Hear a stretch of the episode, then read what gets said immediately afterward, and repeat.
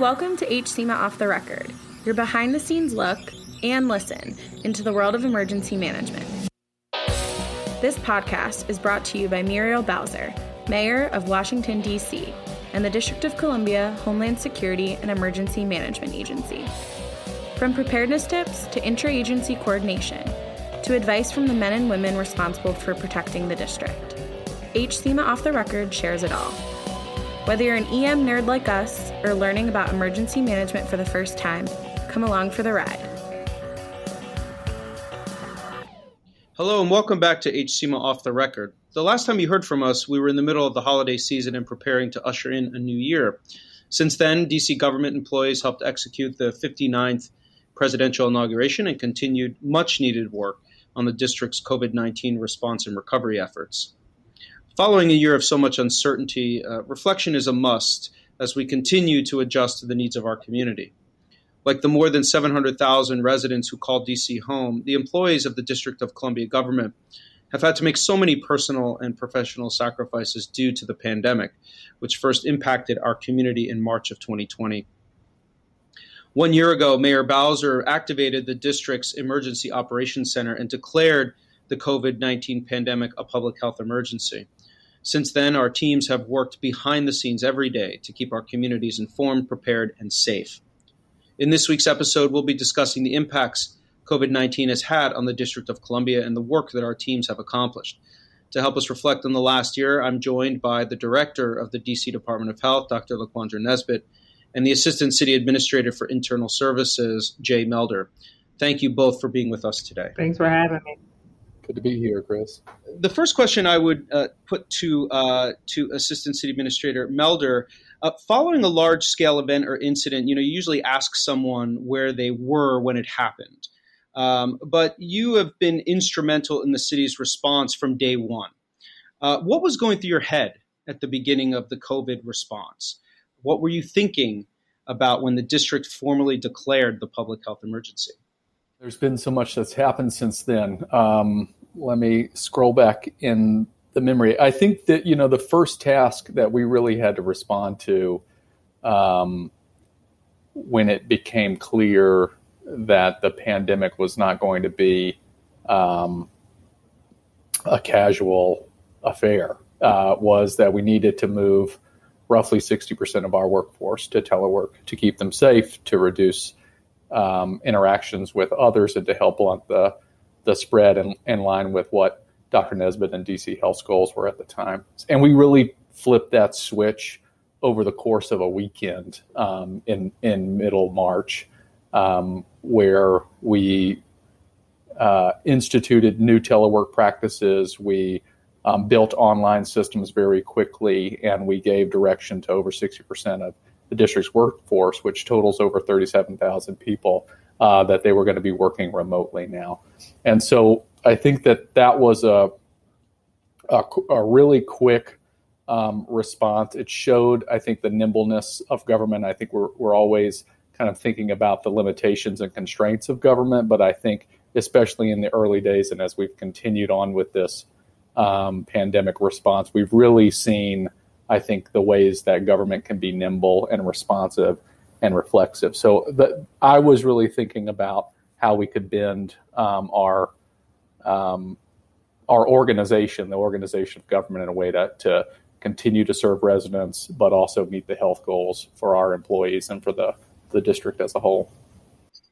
Thank you, Jay. And and in terms of you know meeting those uh, health goals, Dr. Nesbitt, you you're a physician and an expert in, in public health, and you've certainly led us, uh, led the district through an unprecedented pandemic. What has the past year been like for you personally and professionally? Um, what's the most significant adjustment you've had to make? Yeah, so you know, as you mentioned, uh, Director Rodriguez, in your uh, opening comments or opening salvo, uh, the way that those of us who are responsible for managing the impact on the district's population the impact of the pandemic on the district's population, uh, our lives have changed too. Uh, and we've had to make the same uh, personal sacrifices that we ask of other people. And there's a number of different ways that we've had to approach how we do our work. Um, our agency over here at DC Health has always been very data driven and worked very hard to establish and enhance uh, data infrastructure for both data collection and data analysis over the past several years.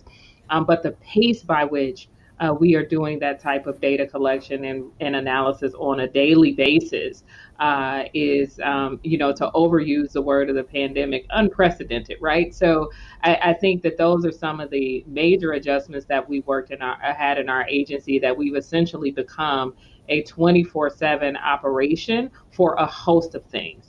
Uh, we are always a 24 7 uh, agency for responses to uh, things that are happening as an emergency in healthcare facilities or any acts of uh, bioterrorism, always prepared to respond to those things and always operating a 24 7 consultant line.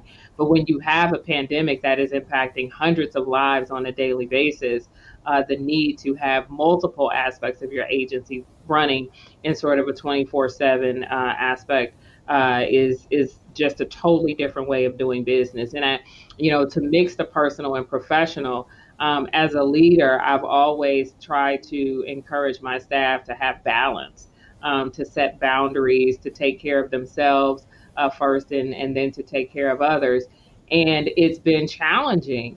Uh, to keep that on the forefront of people's minds as they are working every day to take care of an entire city uh, to ensure that we're making the right decisions um, in a pandemic that they also need to be reminded of uh, their need to take a step back for a week or two because um, you know running on all cylinders every day for over a year or since uh, January of 20, 2020 uh, is is not an emotionally healthy space for anyone to be in, and so uh, we need to just as we're taking care of the physical and emotional and financial health of our residents, we need to make sure that we're doing the same as the the lead public health agency. Thank you, Dr. Nesbitt. And I, I, would ask the same question of, of Jay. Uh, you know, what has the last year been for you, like for you personally and professionally? Um, what's been the most significant adjustment that you've had to make? Well, I think very similar to, to Dr. Nesbitt's statements. Uh, I think professionally, um, it's been um, it's been a profound year professionally, and I think there have been moments that have marked with real pride um, at what uh, the district workforce, um, colleagues that we were able to do together to respond uh, to this pandemic. Um, I'm very proud of that, and I think that um, we were asked to, we were demanded to do so much. Um, the mayor was demanded to do so much, um, and and demanded that we meet that challenge with her. And and I think in in, in so many instances, um, we did and and did the right thing for the district. So I think professionally, again, going back to my earlier comments, I think I was just um, not surprised, but um, but really proud and amazed at the nimbleness of this government um, and the responsibility that it took um, for making sure we did the right thing and followed health guidelines, um, responded to the health crisis responded to the resulting economic crisis um, in really profound ways. And so I was just really proud to be a part of that um, and to see the government, government and, and colleagues respond in the way they did. It's it's it really is heroic in many instances, um, and I don't use that word lightly. I think um, personally, you know, it was hard not to um, I got a lot of family down in Louisiana, um, old folks down there, um, and, and was really hard not to um, spend holidays and birthdays with um, uh, my grandparents who are who are getting who are getting older and wanted to keep them safe.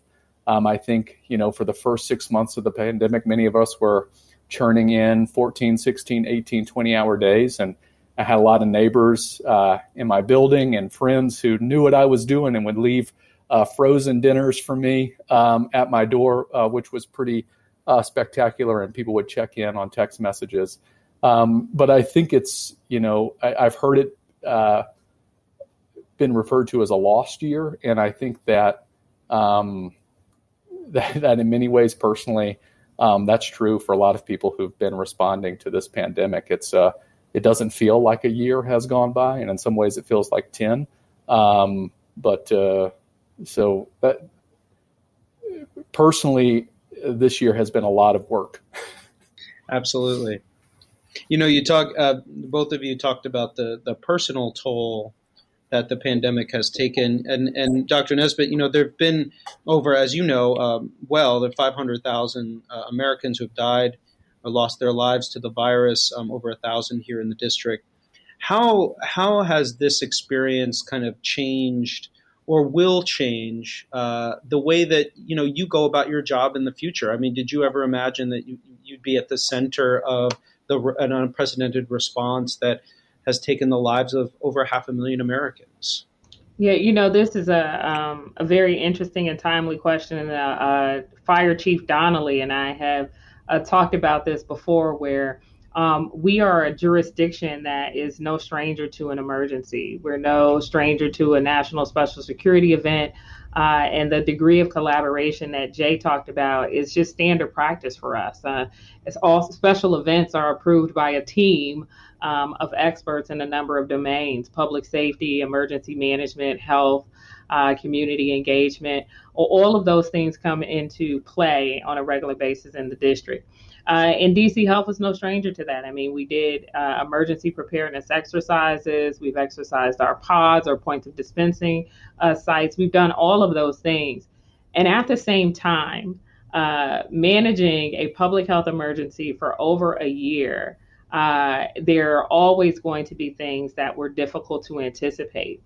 And part of the way that we had to respond really had to do with the evolving science of, of SARS CoV 2 and COVID 19. Uh, you know, when we first began, we thought about transmission in one way.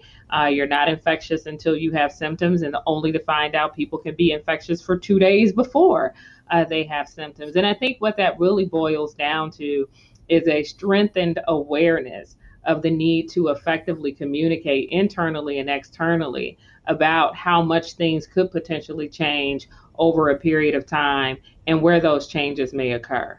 Uh, you know, telling people what you know as soon as you know it, uh, being honest about what you don't know, uh, and then letting them know when you will inform them of things uh, as the science changes. And uh, what I will say to that is that to on externally facing uh, from the public side, it seems as if you're changing your mind about something, uh, but you're really just growing and maturing professionally in terms of the science and the information available uh, to you.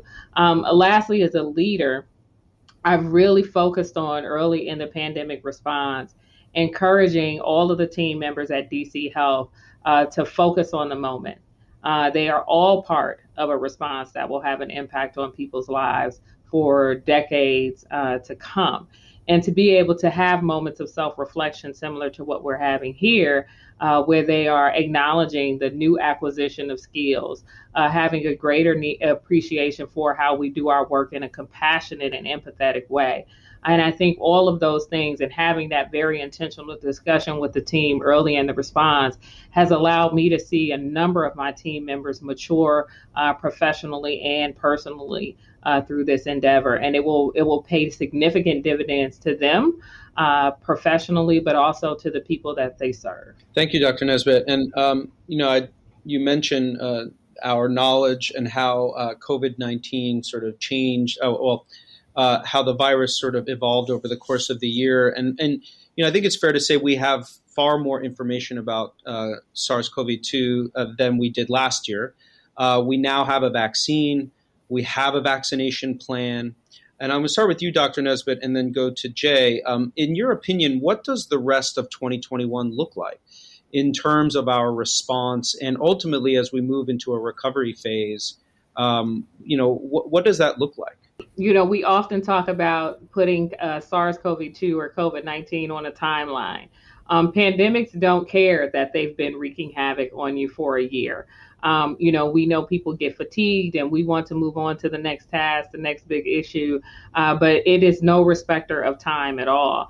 Uh, and so, as we think about what the potential and the possibilities are uh, for 2021 is that if we can really increase the supply of vaccines in the US and subsequently in the district, uh, and we have high demand for vaccine in the district across various uh, subpopulations, whether we're talking about age, whether we're talking about race and ethnicity, whether we're talking about where people live geographically, uh, we have a, a great opportunity uh, to provide protection from the virus using vaccines uh, and inducing immunity in people in that way. As we do that, um, there becomes a sweet spot of where our cases are down and low enough uh, for us to be able to relax some of the mitigation measures that we have.